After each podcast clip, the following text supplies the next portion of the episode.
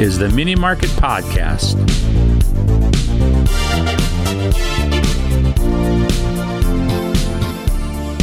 Welcome back to the Mini Market Podcast, episode 64, coming off a tough week last week as the Wolves are bounced from the playoffs. Isaiah, your Wolves bounced. How you feeling today?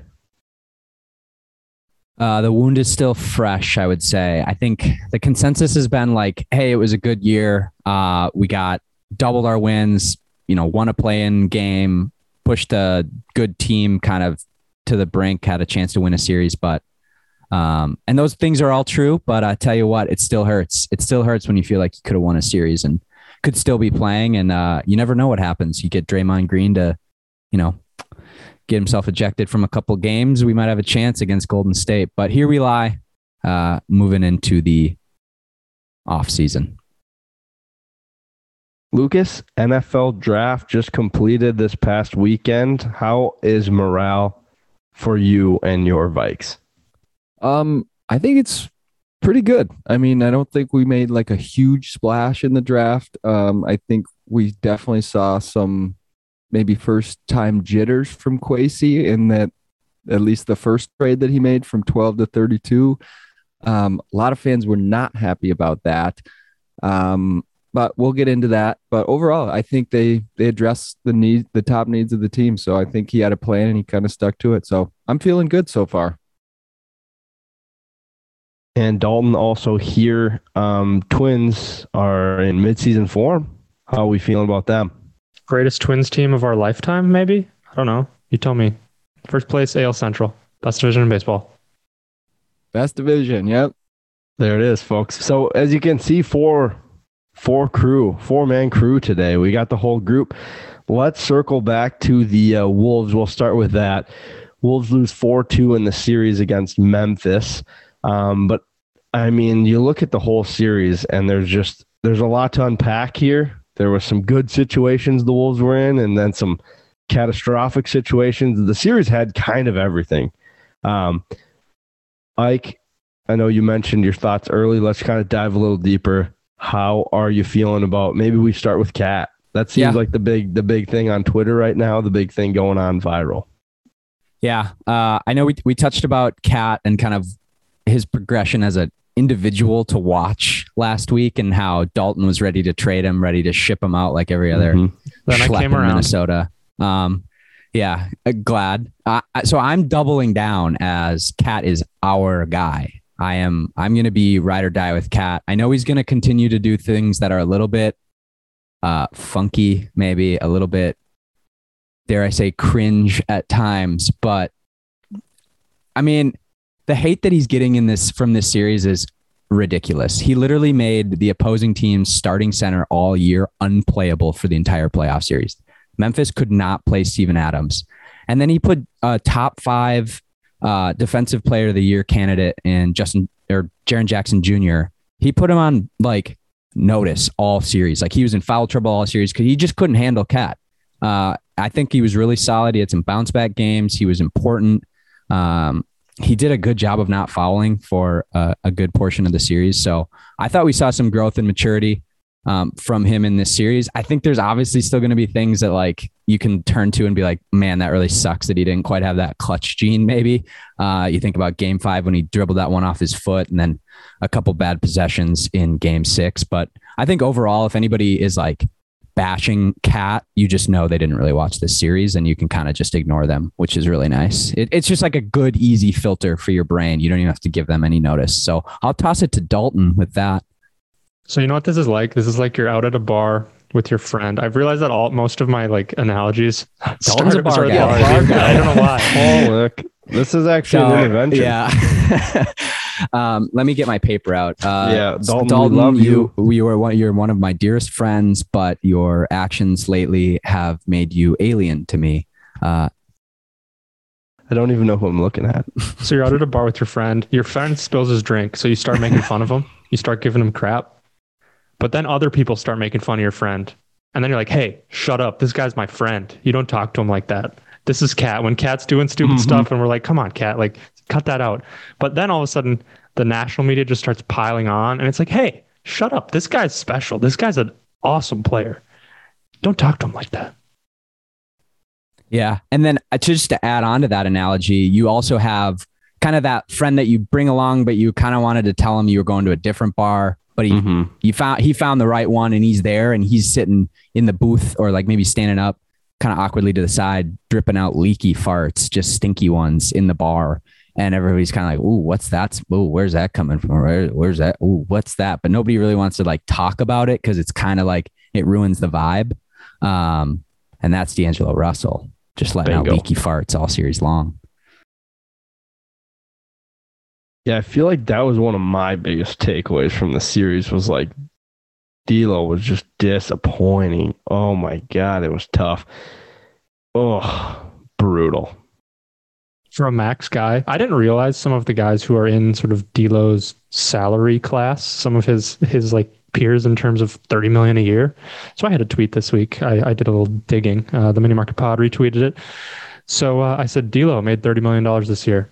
So here are some other 25 to 30 million dollar guys who played round one. Here are their stat lines. So D'Lo 30 million, average 12 points, two and a half rebounds, 6.7 assists. Here's some other names: Jaylen Brown, DeMar DeRozan, Brandon Ingram, Donovan Mitchell, Jayson Tatum.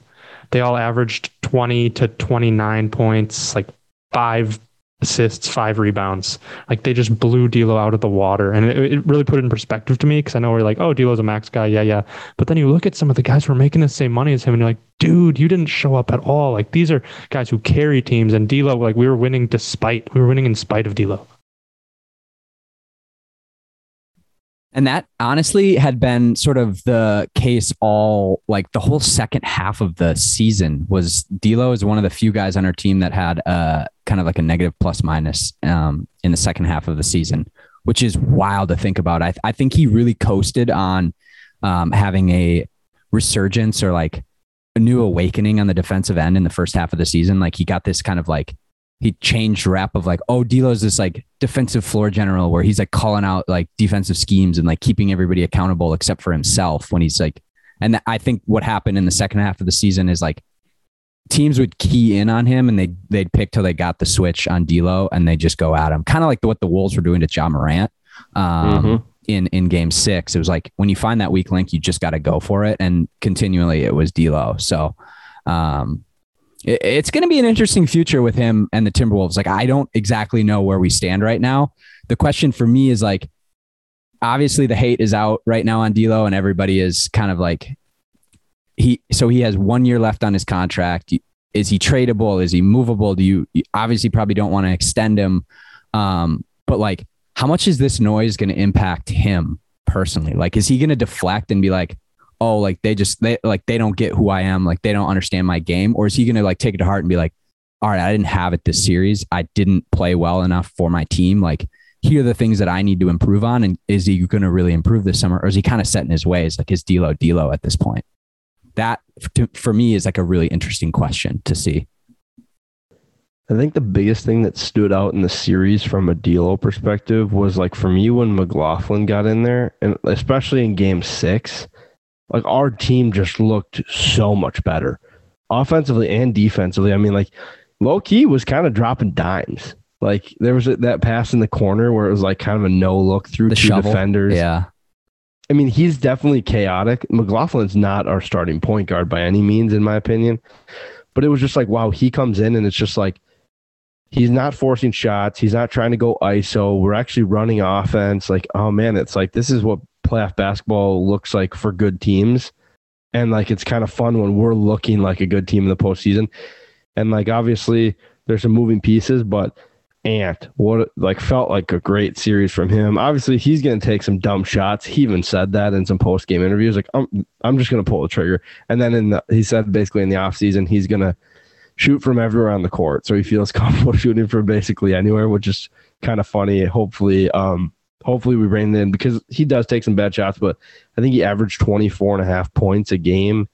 And I don't know if you guys saw the tweet, but there was a tweet basically saying like 19 year olds that have in this ballpark, it's like Kobe at 18. And granted, he's on a way different team than Ant is. He's getting probably Ant's getting more shots than Kobe was at 18, 19. But some big name players there that were below him at his age, which is kind of like maybe exciting, but could kind of be a sports center stat too. Who knows? But I, I just feel like really optimistic about the direction of of uh, Anthony Edwards. he just continues to be that uh, that dude player where he like wants the biggest moment. He wants to step up. He's he's like not scared of anything. Uh, so everything I saw from him was very positive. I mean, he he was defending really well in this series. Like he he, it's like when he wants to, he's he's a really good defender and he's really athletic and he makes he makes it hard on everybody and he's blocking shots, grabbing rebounds, like, and he's like a an ultimate like no no no. And then it's like swish and you're like yes great Sick. shot. And it's like because you just don't like you don't um, honestly like understand or respect his actual abilities and how much they've grown in like a year and a half two years in the nba so i'm i'm super excited to see uh everything that he develops over this offseason I think this series kind of went as well as possible in a weird way for Ant's development long long term because he got a taste of success. Like he played really well, put up really good stats, but like the Wolves sort of choked three leads away. So it's like Ant, you did really well, but but now we need you to close. Like if you can, if Ant could become a closer with that like Kobe end of game, like give me the ball, I'm scoring. Like if he takes that step, it's curtains. I mean, if that if we get that Ant plus Cat plus whoever you put around him, that team's going to be dynamic for the next five six years. I mean, Mhm. yeah, that was the reason we lost games, right? Because we'd have these double digit leads and then basically no one stepped up to to score to close. It just we've talked about it kind of at length where the offense just goes stagnant and like no one really knows. It looks like no one really knows what the plan is and they're just like throwing up shots hoping it will go in. And yeah, I'm I'm excited like Connor said for Ant. He looks like he really wants to commit and that is that that has hope for me.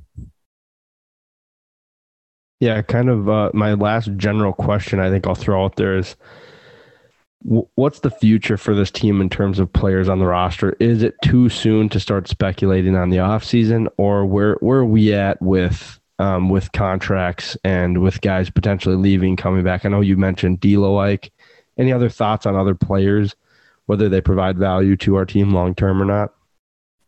Okay, so two things. One, I have to apologize to two players, Jaden McDaniels and Jordan McLaughlin. Uh, Jaden McDaniels, like I think he's just barely scratching the surface. Like I think He's Game fun. Six was like an illustration of some of the crazy stuff that he's capable of doing, and like he's a game changer. Um, me, my personal sentiment on him totally changed when I I heard a report that he's like an unreal shit talker. Like Love that.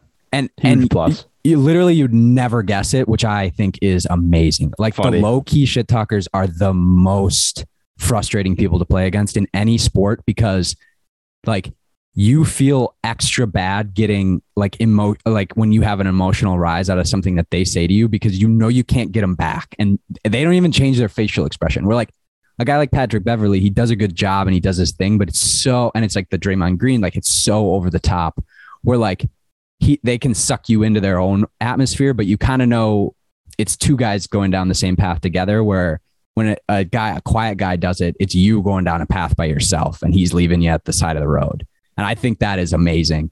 Um, and we, there's the report that he's going to be working out with Kawhi, so that worries me for the next. Uh, I think it's going to be great for like three years if he works out with Kawhi for the Timberwolves, but I think year four or five, it's going to be uh, scary when he all of a sudden has like a pretend injury and chooses not to play, and then we never see him again, and then he just pops up and he's on a different team. But I'll take that ride. Uh, I guess 10 times out of 10.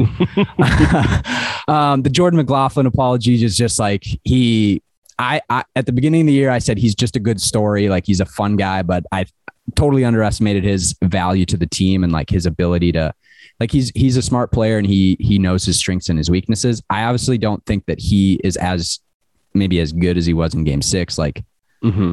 Uh, sure. like he's still not going to be a starting point guard, but I think what he did is he really illustrated, like, kind of opened everybody's minds to the idea that like is a shot first pick and roll point guard really what this team needs right now, or is it a more like get keep the ball moving, distributing point guard who's going to play good defense? And I think the tide kind of turned in this game. or in this series, especially with D'Lo. But like, I think it was magnified by the fact that Jordan McLaughlin did play well when he played, and it was a good matchup for him. Like him, Mhm. like him against John Tyus is you don't have that size discrepancy that really hurts you. Um, so we don't know what's going to happen with D'Lo future, but there are two guys that are unrestricted free agents this. Can I coming jump in on the Jordan McLaughlin thing And I- quickly before we transition? Yeah, Do yeah, you yeah, think for sure. One first question: Do you think him closing Game Six over D'Lo was more of a testament to how well McLaughlin played, or was it a signal to D'Lo, like a shot at D'Lo by by Finch to say like, "Wake up, dude"?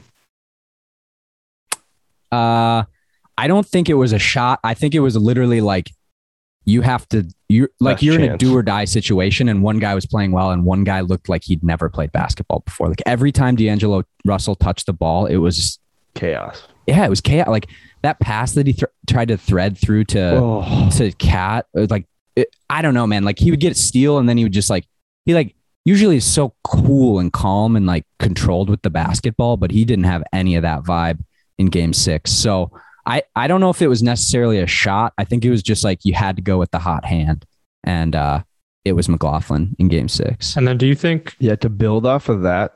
Oh, go ahead, Dalt. I was going to ask Isaiah, um, or I guess I could ask the group. Do we think Jordan McLaughlin has supplanted Isaiah as Little Man of the Year on the Mini Market podcast? Good question. Well, the the year end awards don't go up for a little while, so but yeah, he'll be on the ballot. Without a doubt. One thing that I think is like, uh, if you take a step back, high level picture of the Wolves, you know what we haven't had to do as Wolves fans in a long time is apologize for players outperforming. So, if nothing else, that feels like a step in the right direction right there because I don't know the last time that we had to apologize to a Wolf because it's like, wow, they had a great season and we thought they were going to suck. It's usually the opposite. So, that's kind of nice. Agreed. Agreed. I mean, and like I said at the beginning of the show, like everything that it, people are saying to kind of like get through this difficult loss in a series is true. Like they have improved immensely. It was a super fun season. D'Lo, what hate him or love him, he did get the crowd like he changed the culture at Target Center by calling everybody out. Like that was a pivotal moment in the season when he told us to get off our asses. Um, so no matter what, D'Lo left at least a legacy in that regard. The future of a couple other guys. Yeah. Did you have? Yeah. So I think, like I was saying, like it's it's uh, what what do the Timberwolves need as a point guard? Obviously, it was Ricky Rubio. It was it was Ricky Rubio all along. He was the guy. He if we have Ricky Rubio, a whole different season. Uh, I'll just say it. I'll be the first to say it. He wouldn't have got hurt here. Uh, it was that new court in Cleveland. His body didn't adjust correctly, but truly, it was like everybody's now like, oh, we want a defensive point guard who's really smart, who keeps the ball moving, who makes good plays to keep everybody engaged. That's Ricky Rubio. It always has been. It always will be. Um, but that's that's me. That's my personal thing. I love Ricky. But Tyus Jones, unrestricted free agent 2022. Do you take him back? Mhm. Is he a starting It- caliber point guard? Made that big shot in clutch time to pretty much Yeah, he seal did. it. four I was like, big wow, shots in clutch time in that other would have been games. nice. He seems like if you took a middle ground between Jordan McLaughlin and Ricky Rubio, you would get Tyus. Yeah, yeah. Do you take him? He feels like a backup to me. I don't know why, but I just it's hard to picture him as being the guy for me. And maybe it's because of his time in Minnesota where he did go through bad spurts. Like I I am legitimately concerned at his ability to knock down like an open shot, and that's based on seeing this series basically and watching him I would say miss 4 out of 5 big time open shots that he had. Um, and I get it. Like we may need to move in the more Ricky Rubio direction. Um, but I just I don't think Tyus is the guy to be our starting point guard. He'd be an Okay. awesome backup, obviously. But yes. Yeah.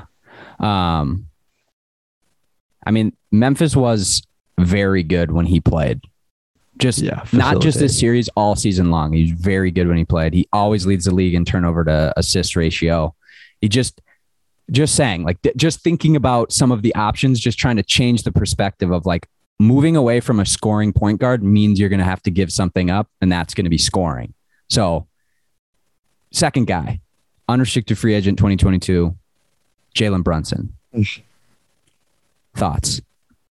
If they could orchestrate a sign and trade for Jalen Brunson, I think that would be electric. He isn't as much of a facilitator as a Rubio or a pass first point guard. I do think he he's he's probably in between like a Rubio and a D'Lo, where he's gonna get you more offense on his own than Rubio and maybe not distribute as much. Um, but I mean, the, the offense did click with D'Lo throughout the regular season, so it, it can still work with a guy who who does look to get his shot a little bit more than than most. So I would love that. But yeah, Mhm. they they definitely have to orchestrate some kind of trade to get D'Lo to Dallas, sure. and then maybe they'd have to give up like their first round pick. But I the the thing with D'Lo is like he they're a contender, so we're not trading him to a contender. Like it's just never going to happen. Like he's a salary eat for a team like that's just trying to like tank. Essentially, I think is that's going to be his landing spot because I think the jury's out on D'Lo generally across the league. I don't think he holds a ton of value anymore. Um, so I think you just try to trade him to get rid of his salary, and then can you sign it somebody else? Is just kind of how I'm thinking about it. But I wanted Jalen Brunson at the trade deadline. I, I I like the dude. I think, and I I think he's shown a lot. So I I don't think it's going to happen. I I have to imagine Dallas sees him as part of their future, but you never know. I lied before. I do have one final question for the group. After, based on this season as a whole, as well as the postseason and the play in, how do you feel about Chris Finch as a head coach? I'll go first. Um, I think he is still the guy. Um, he took this team in a new direction.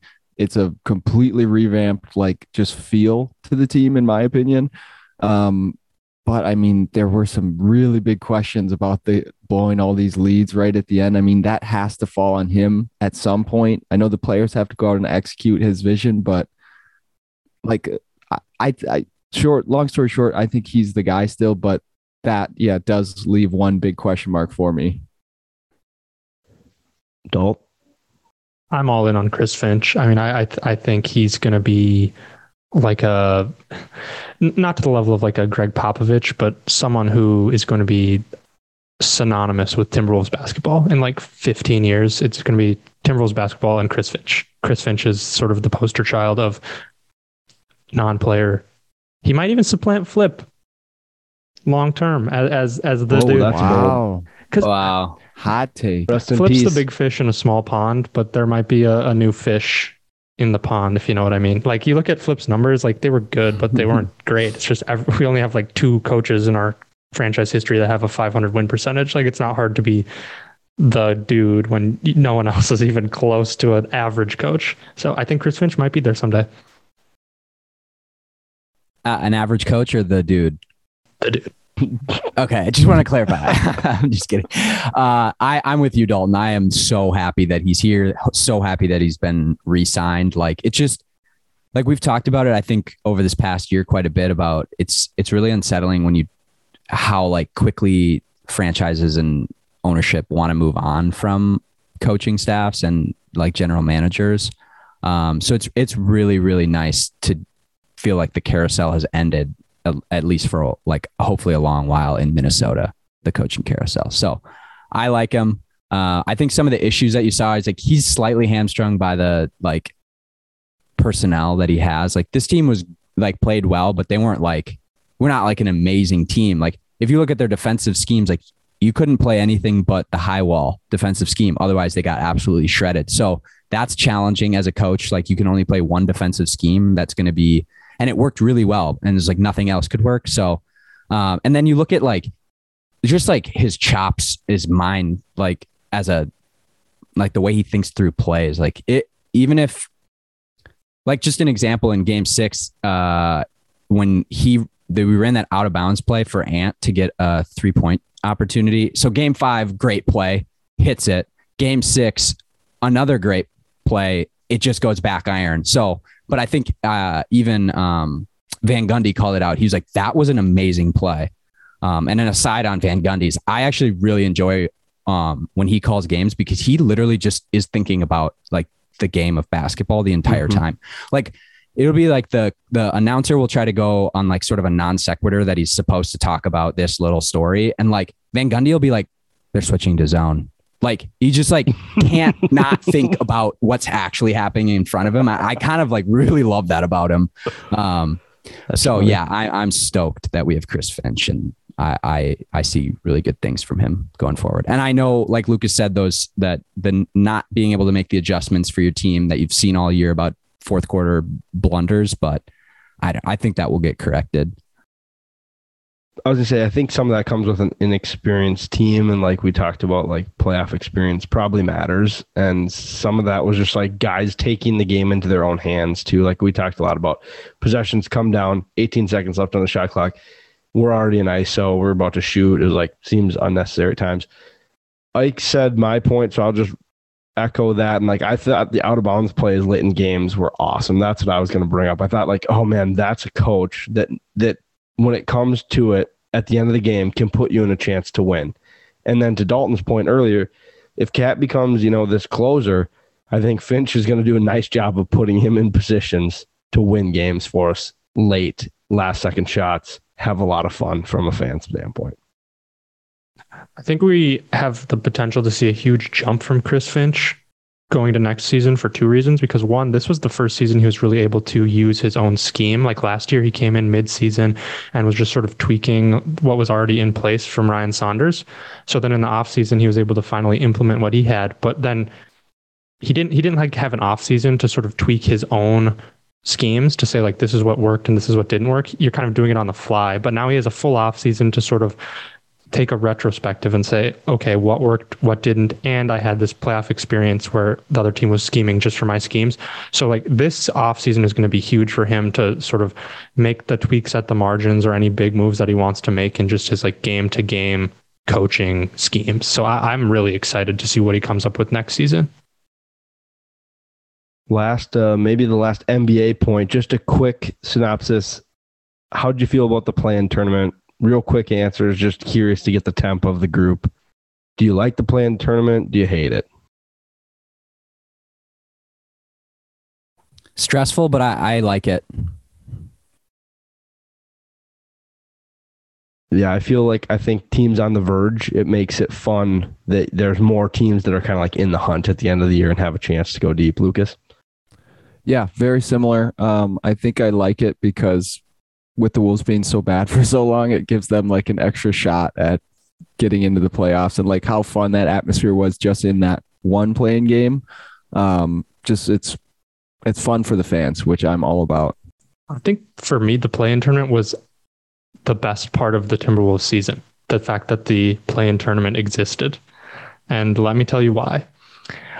The fact that the play-in tournament created a race for the sixth seed that would not have existed otherwise created really interesting basketball for the last third of the season because the Wolves were basically locked into the playoffs. They were well above the eight seed, and in an in a non-play-in tournament season, they might have just rested guys and say, you know, it's unlikely that we're going to get the six seed, so let's make sure we're healthy going into the playoffs. But this created a reason to like really make a push, and it gave us a reason as fans to really watch every game, be watching the standings, and that race for the six seed meant so much. We're in a non-play-in tournament season. It's like, eh whatever, like you're looking more at the matchups and like, oh, maybe we'd rather be the seven seed because we'd rather play the Grizzlies. Well, now this season, no, like we wanted that six seed. And like as a fan, I mean, that's really what it's all about is like the journey and like watching the development and just getting to see your guys play like game to game and like play important games. And that's what this was all about. Like, I, I think it, w- it made for a really fun last third of the season that wouldn't have existed otherwise. Great, great, great points. Great points. Um, well, with that, we will transition and do a little puck talk, kind of looking forward towards the playoffs. The Wild, the Wild get the number two in uh, second place in the Central Division, and will host the St. Louis Blues. Um, I've said it before on the podcast, and I think it's a good time for me to echo this. The playoff format in the NHL is bullshit, and it severely disadvantages the Wild. But um, that's pretty much all that needs to be said about that. We just kind of got to move on. A record breaking season for the Wild, for those of you that aren't big Wild fans. Um, Kirill Kaprizov had 108 points, 47 goals, um, 61 assists. Insane year. First, this season will be first all time in points for a season for a player. I mean, looking ahead, not to forego this playoff, but like we have a lot of fun in our future from a hockey standpoint for Kirill Kaprizov. And this guy is legit. He's going to probably be the greatest player to ever play for the Wild if he can stay healthy and continue to have production like this. It won't even be close. Uh, but even along with him, Kevin Fiala, 85 points, Matt Zuccarello, 79 points, even with missing games. So, like, I think all three of them are top five all time in points for the NHL or for the uh, Minnesota Wild in a season. So just a really, uh, really crazy offensive season, really fun season for the Wild, and a ton of success to this point. With that said, we head into the series with the Blues, which is a team that gives us a really bad matchup. Um, I know we kind of talked about the Timberwolves having a decent matchup with the Grizzlies. This is a horrible one for the Wild and it's shown. Uh, we are 0 4 and 3 in our last seven meetings against the Blues. So we are hoping to learn a lot from those seven meetings and uh, and come out swinging. Um, we're due, baby. We're due. We're due. Um, obviously, one of the top things was the injury report. It sounds like Foligno, who was need um, in the game, I believe in was it in Vegas or Colorado? Excuse me. Um, he sounds like they're optimistic he'll play in game one, but they're pretty sure if he doesn't play in game one, he'll be back for game two, it sounds like, are the latest reports. And then Matt Zuccarello, they said he's they're confident he'll be there for game two. They're hoping he'll be back for game one as well, which would pretty much give us a, a full strength team as we've been playing for the last, you know, month or so. So that's big news. Foligno definitely moves the needle. Obviously, Zuccarello is our third third highest point getter this year. So he's two huge pieces that if they're not there in game one, this could be a bloodbath for the Wild. Fellas, any thoughts? Anything you want to get off your chest about your about this Minnesota Wild team? I've got one thing that I'm pretty optimistic about, um, and it's Marc Andre Fleury. Having him and all that playoff experience, Stanley Cup Finals experience. Um, I'm really hoping that just takes this team to the next level in the playoffs, at least just because that the, being a goalie and being an experienced goalie in the playoffs, I feel like is such a big thing. Um, and just having a you know a constant back there, uh, I'm hoping we'll, we'll be able to propel us uh, past the Blues here. I was going to ask Connor, what do you what would what do you think they're going to do with the goalie situation for the playoffs? Like, I know we've been alternating, but it's been more Fleury than Talbot. Like, what do you think we're going to see? Because early on in the year, I mean, Talbot was untouchable for the first half of the year. Yeah, not to give away my prediction just yet, but I think that the the series will decide a lot of how that goes. I think it'll be Marc Andre Fleury's net. It feels like with the postseason experience he has, it just seems like he's he's the right guy to start it. And then I think you let him stay between the pipes as long as we can continue to be competitive or win games. So I think the nice thing for us is if we do get in a situation where he gives up two goals early in the first period, if you wanted to pull him, which I think probably wouldn't happen in the NHL because you just might mess with the guy's psyche more than anything, we do have an extremely capable backup. So two goalies that are about even when they're playing at their best. I'm, I think I'm pretty excited for that.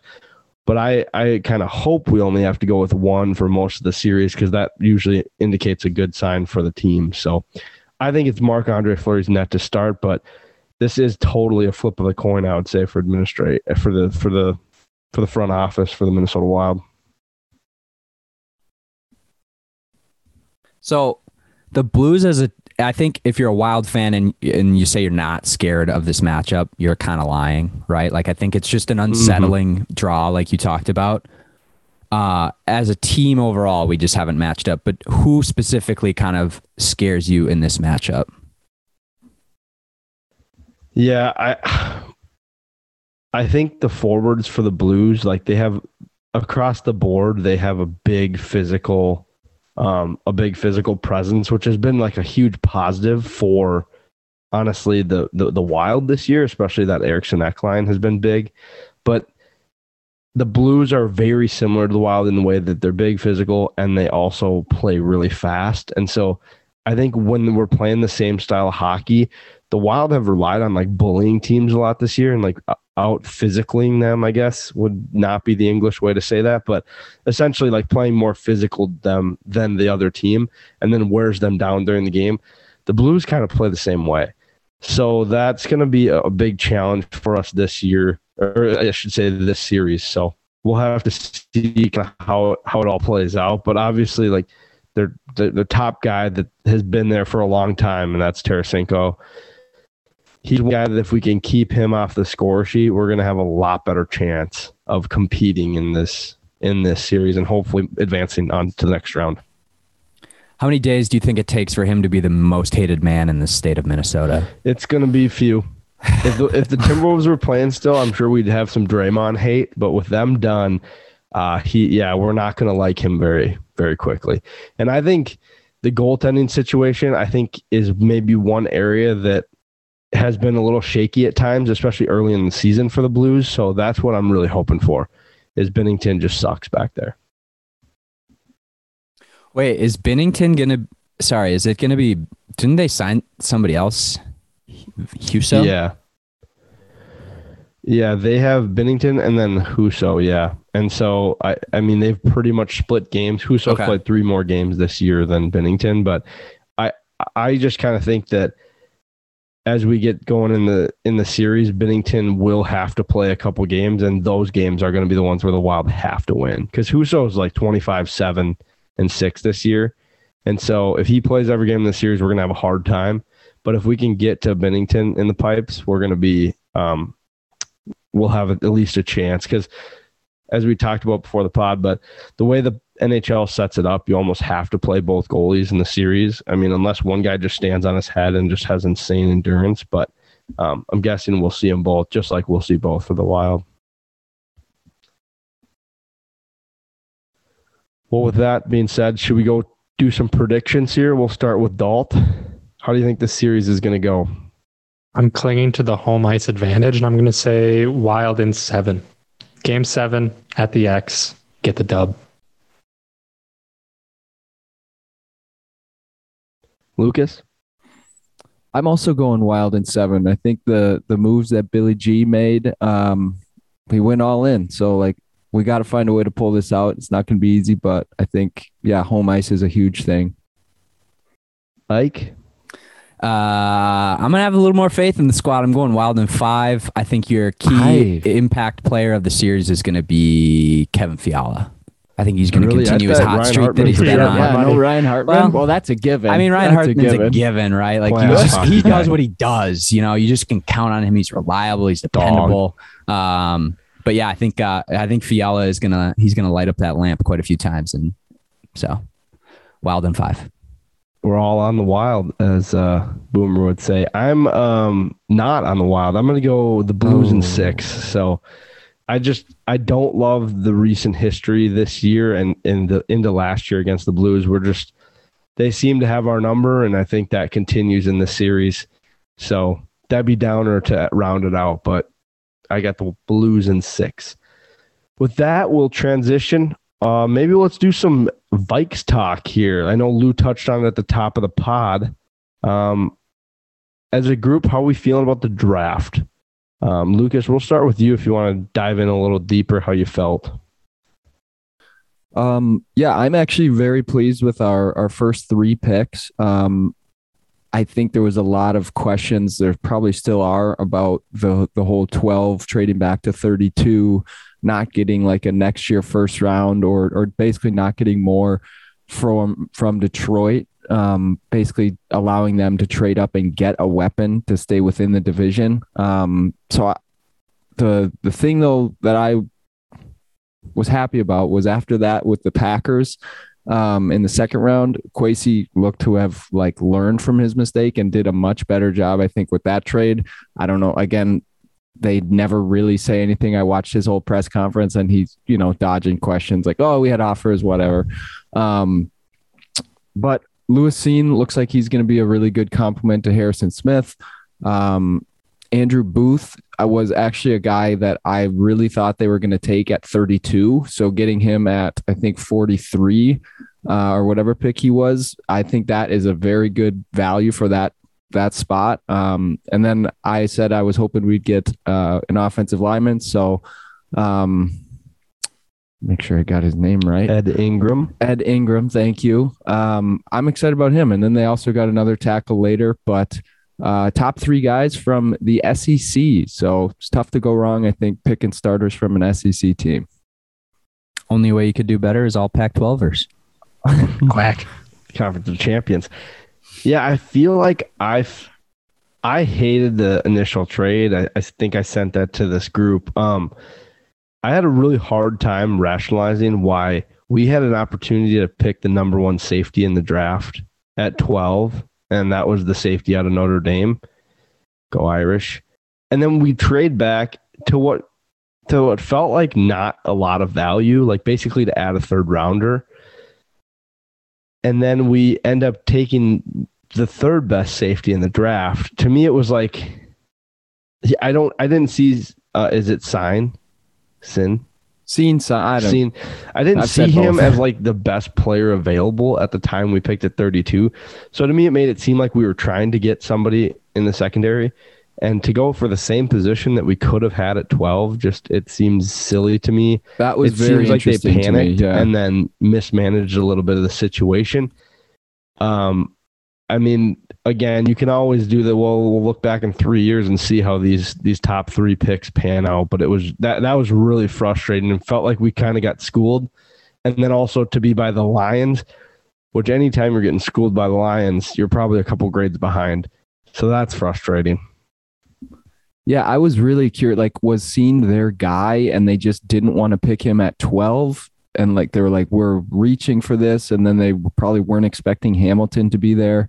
Um, so I just, yeah, I was very confused also. Um, but I think, yeah, it, it, it, they started to figure it out. I think it was a lot of maybe like first time jitters, and they maybe got taken advantage of a little bit with that that first trade. But yeah, time will tell. Am I Like- missing something on Cine? Like it wasn't he didn't don't people consider him, to be he was the best player on the best defense in college football? Like the So, most like, impactful player, like the leader of a really, really good defense. Like what and Hamilton was like, jury's not out on him. People are worried about his size. Is he gonna have enough speed if he bulks up even a little bit? Like That's what, why what am a I lot of the here? analysts were. So I think Louis Riddick did say, which was very, I was happy to hear because usually I feel like they dog the Vikings for their picks, but he was like, I think this guy is better than Hamilton. He's faster. He's going to be a better fit for the NFL. Um, so that was, I was, that was optimistic about that. I think the the thing is that Ike he's not the best player on that team. They had they had D tackles and DNs who were who were kind of their guys. Well, he might have been like a captain of their defense. I don't think he was like the best player. And so for me, I look at it as the opposite.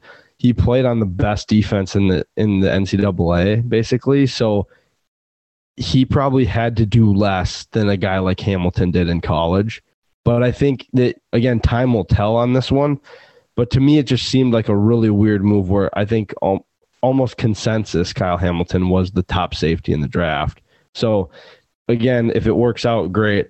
But I just felt like the situation was really confusing, and I, I, I am almost guaranteeing the Vikings weren't like Cine's our guy. You don't trade back 20 picks if you're trying to like Right. find our guy. So, um, yeah, if you, yeah, he can totally pan out, and I think him being on Georgia, you could look at it those two ways. But to me, I feel like he had a lot of help in college, and he'll have a lot in the NFL too. But I, I, I'm I'm concerned with our secondary. So obviously it'll be young this year with both our top two picks being secondary guys. really didn't like their moves at all. I thought just in terms of like aggregate value and creating a competitive advantage through the draft, they did a really poor job. I mean, going into the draft, they had the 12th pick, the 46th pick in the second round, and then the 77th pick in the third, and then like a, a fifth, three, six, and a seventh. They left with the 32nd pick in the first, basically the same pick in the second round, and then the 27th pick of the second round. So like they moved back 20 spots to essentially pick up a late second rounder.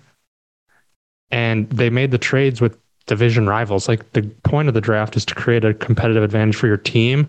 But when you're helping out two teams that you play twice a year, I just don't see how that how you're getting the best value in terms of creating wins for your team through trades. So I, I really didn't like the moves from that perspective.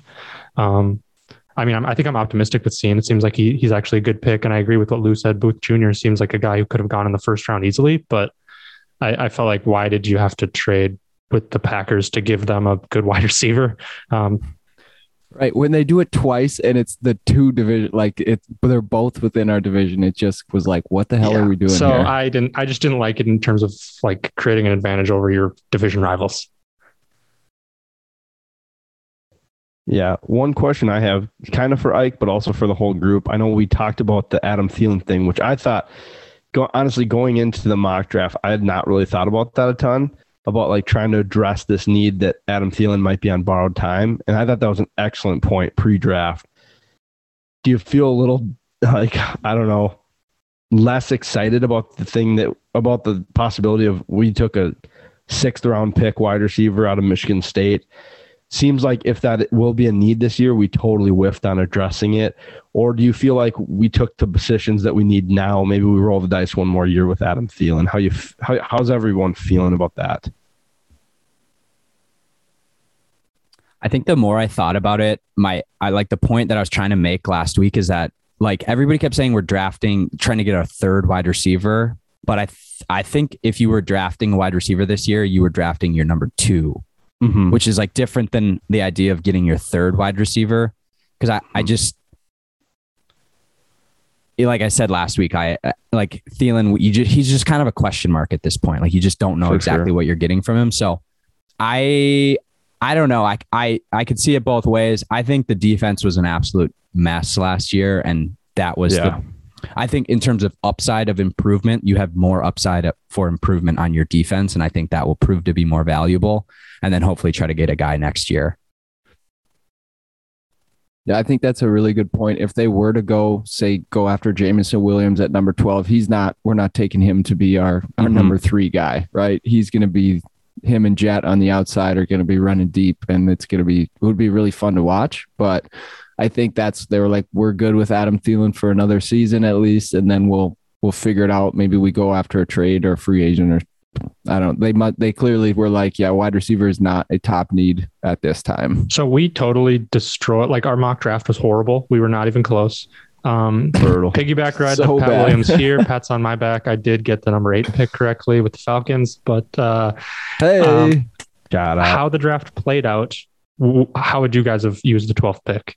The way it actually played out if you were sitting there in Kwesi's spot?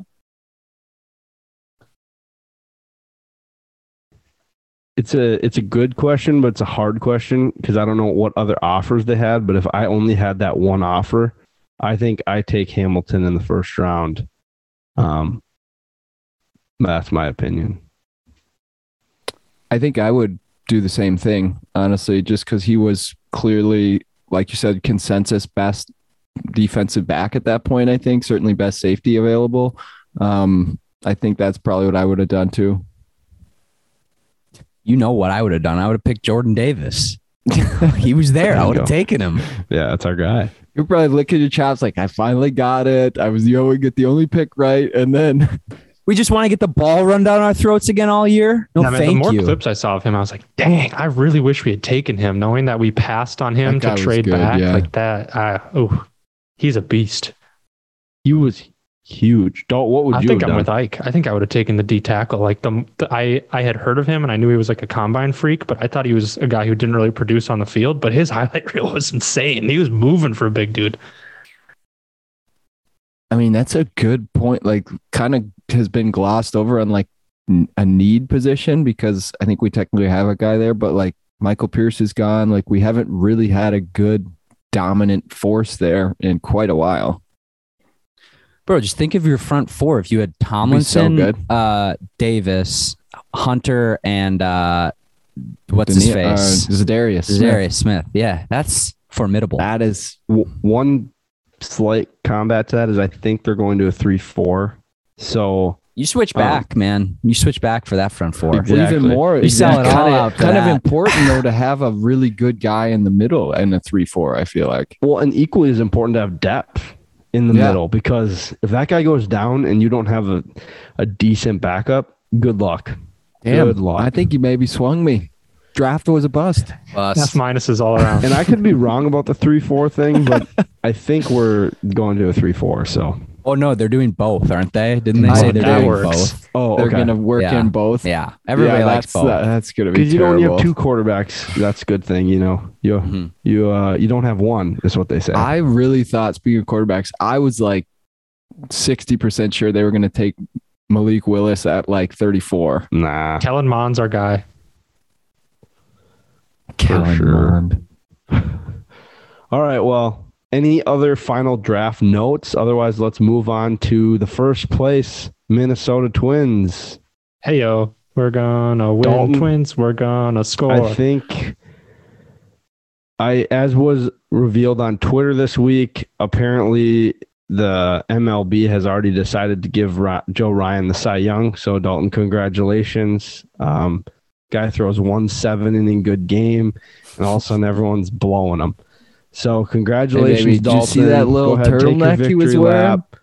We're we're three starts into this guy's career, and he's the greatest pitcher to ever wear oh, the oh man, uniform. I mean Joe Ryan with a 1.17 ERA, low walk rate, high strikeout rate. He's thrown his slider more this year from 16% last year to 30% this year. Still a fastball that looks like it's mm-hmm. rising. Guys missing bats all over the place.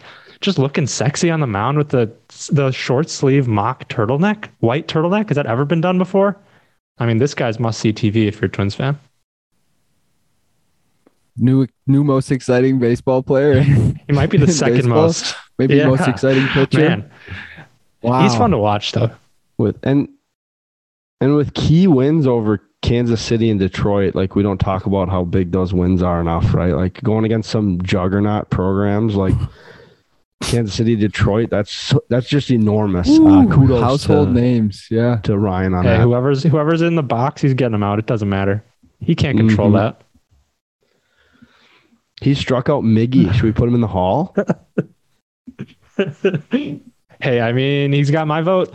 I'm just going to say it again. It might be the best trade in Minnesota Twins history, all said and done. And we had a Joe Joe Nathan trade where we got Joe Nathan for a bag of bones, basically. So uh, this this Mhm. is a great move by the the front office. The front office is having Huge. a nice little run right now where they're saying, "We told you so. We didn't need to we didn't need to sign any front end pitching this offseason. Look at all these young guys we've got. It's paying off, but it, it feels like you close your eyes, roll a dice, said, I'm going to roll a six, and then it's a six, and you're like, yeah, told you. But odds are it wasn't going to work out, but they, they got lucky here. Yeah, who would have thought like our pitching is like kind of our one thing we feel pretty good about this year. Like, boy, was I wrong. Egg on my face. Um, I was I was probably leading the charge, carrying the flag in that parade that was nervous about the pitching staff. Lo and behold, it is a few of the hitters that we're worried about. You know who we're not worried about? Byron Buxton, Dalton. Lukas, any comments uh, on the greatest player to ever wear a baseball uniform? Well, I will say that his uh, 755 slugging percentage is pretty insane. Um, I was a little concerned just looking at the the the stats today. Only one stolen base. You know who also has a stolen base this year? Miguel Sano, Gary Sanchez. So then I thought more about it. If he's slugging 755, he's not getting a whole lot of opportunities to swipe second because he's already there or he's already circling the bases. So it's early yet. 22 games in. He's only played 15, 140 more to go. So that's usually twice what he normally plays in a season. So Think about this. hopefully he keeps it up. with the stolen bases, Lou. Number one, Moneyball tells us stolen bases, man, toss them out the window. Who needs it? Number two, the man's made out of glass and hardened clay. Like, you don't want him. Every time he steals, it's an inj- injury risk. So Mm. maybe you just give it up. Maybe you say, hey, is it really worth it for us to have this guy stealing bases, or would you rather have him smacking that thing around? The baseball, that is. Macking it. Okay, thanks. Yeah. Dalton, I got a Okay. question for you. When are you gonna write your apology to Max Kepler? Connor, you too. Yeah, man, old Noodle Arm's been. He's got a been- noodle arm. He's been swinging a hot stick. I mean, Five five dinghies, eight seventy seven OPS. Nobody here had faith that he'd he'd be at his above average OPS above 800, but here we are. And the cold weather too. Pretty people don't like to play in the cold, and he's finding a way. You know, The thing for me is my biggest complaint is the noodle arm. I think he just is seen as a better outfielder than he is. Um, I'm really, I guess I'm happy for him that he's hitting at the dish, but I definitely was not optimistic about him in any sense of the game. He's definitely better at right field than he is at center. That's for sure. So if Buxton stays healthy, that'll be a big thing. I'm not ready to write the apology just yet, but come back at 60 games if he's still balling out and if maybe he starts lifting a little, get that arm into shape, we might be looking at a full apology from old boy here. Get him on the get to him on the Jaeger throwing program. What are, what Yeah. are that things called? Yeah, let's drive those line. Drive line. Drive line. I'm with you, Connor. He's he's one of those guys that can get really hot. Um, it is encouraging, of course. Come out of the gates, swinging hot stick, hitting bombs, looking good. But uh, you know, there, there's still time to come back to earth. But like in 2019, I mean, the team gets hot, everyone's hitting well. It's sort of it's contagious, and then if you're two months into the season and you're having a great season, I mean, it's it's it's baseball is so much mental that that can sort of carry you the rest of the way. So, love a hot start from old Kepler. It is interesting though, like his his hard hit percentage is the same as it was last year.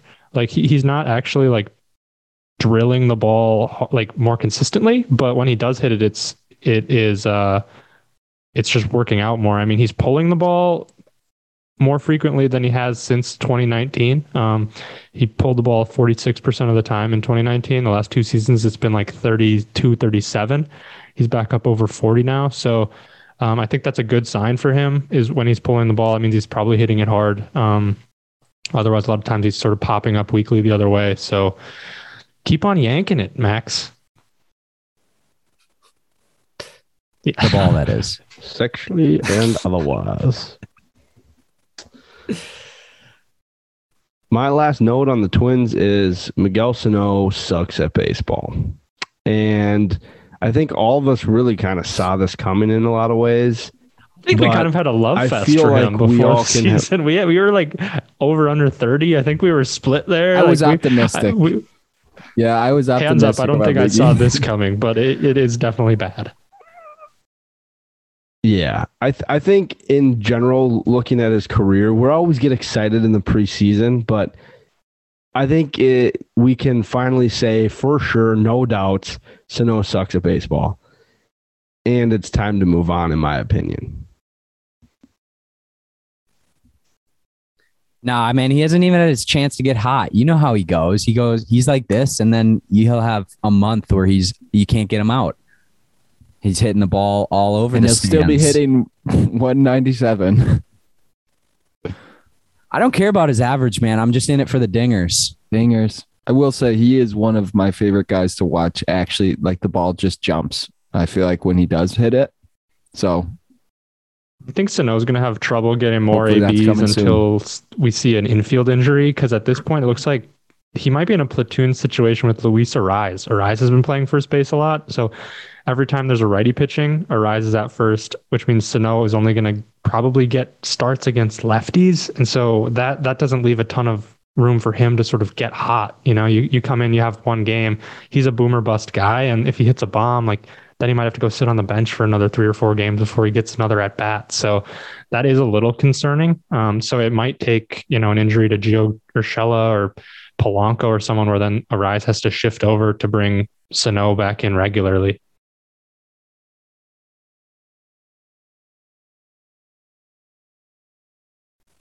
Yikes. We'll see. But I mean, there's there's a lot to be there's a lot to be excited about this year. I mean, we've got our young pitchers. We've got Joe Ryan, we mentioned 1.17 ERA. Bailey Ober's got an ERA under three. Jhoan Duran, he's been like he was the talk of MLB opening weekend, throwing 102, nasty splinker, striking out 15 guys per nine innings. I mean that he's he's got an arm. I mean he's he is the closer of the future. He might be the closer already. I mean he's he's throwing like seventh, eighth inning, but he's got a save.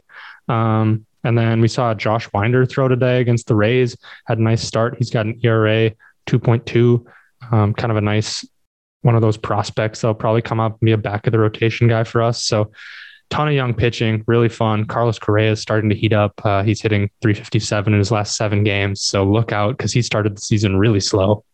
Um, but you know, the, you know, there's some some some sort of warts. Ryan Jeffers looking like he might not be the catcher of the future, unfortunately. Um, Caleb Thielbar, Tyler Duffey have been bad. So there are some issues, but the Twins are winning, man. The Twins are winning. And if you look at their schedule in the month of May, it's pretty weak. It's a lot of the Royals, a lot of the Tigers, a lot of the Guardians. So this is their month to really put a cushion between them and the rest of the division if if they're for real. Better make sure Joe Ryan gets a lot of starts this month. Um, one interesting thing that I saw was uh, in the early race between the two ancient pitchers, Sonny Gray with the sl- or uh, excuse me, Chris Archer with the slight edge over Sonny Gray. Um, Archer only has like 15 innings. Gray has like six, but Gray has a loss already, and his ERA is double of Archer. So the early front runner there, Chris Archer, appears to be in front. Much to our dismay, we all picked Sonny Gray, I believe, to have a better season. So more to follow here on that. Are you guys believers? Do you guys think this team? do you guys think this team is actually for real, or do you think this is a flash in the pan? Because I've I think I'm kind of buying in that this team might actually be a, the real deal. Because all reports are that the guys love each other. Like Josh Donaldson's gone, and apparently that like cho- totally changed the clubhouse dynamics. And these dudes are BFFs. I think it's a flash in the pan. I'm I'm staying true to my pick in the preseason. I think these guys can be as good of friends as they want, but when it comes to playing ball, they're just not there yet. I'm with you, Dalt. Buxton's hopefully going to stay healthy, keep this up. You know, Carlos Correa looks like he's turning things around a little bit. And, you know, my guy, MVP watch, Gio Urshela, is going to come out once the weather gets hot. Him, Miggy's going to start swinging it. We just need that sun to come out a little bit. Why not buy in, right? Why not? Have some fun. It's a long summer, baby. Let's Let's go. Uh, official vote for Ike goes to why not? Um, well, with that, that's episode 64 from the Mini Market Podcast. First time in a lot in a while that we have covered all four sports in one episode. So this one might be a little bit longer, but sit tight. It's going to be a fun series for the Wild and a long series or a long summer for the Twins. Thanks for listening. Subscribe, like, follow us on Twitter. Go Wolves. Beautiful, beautiful.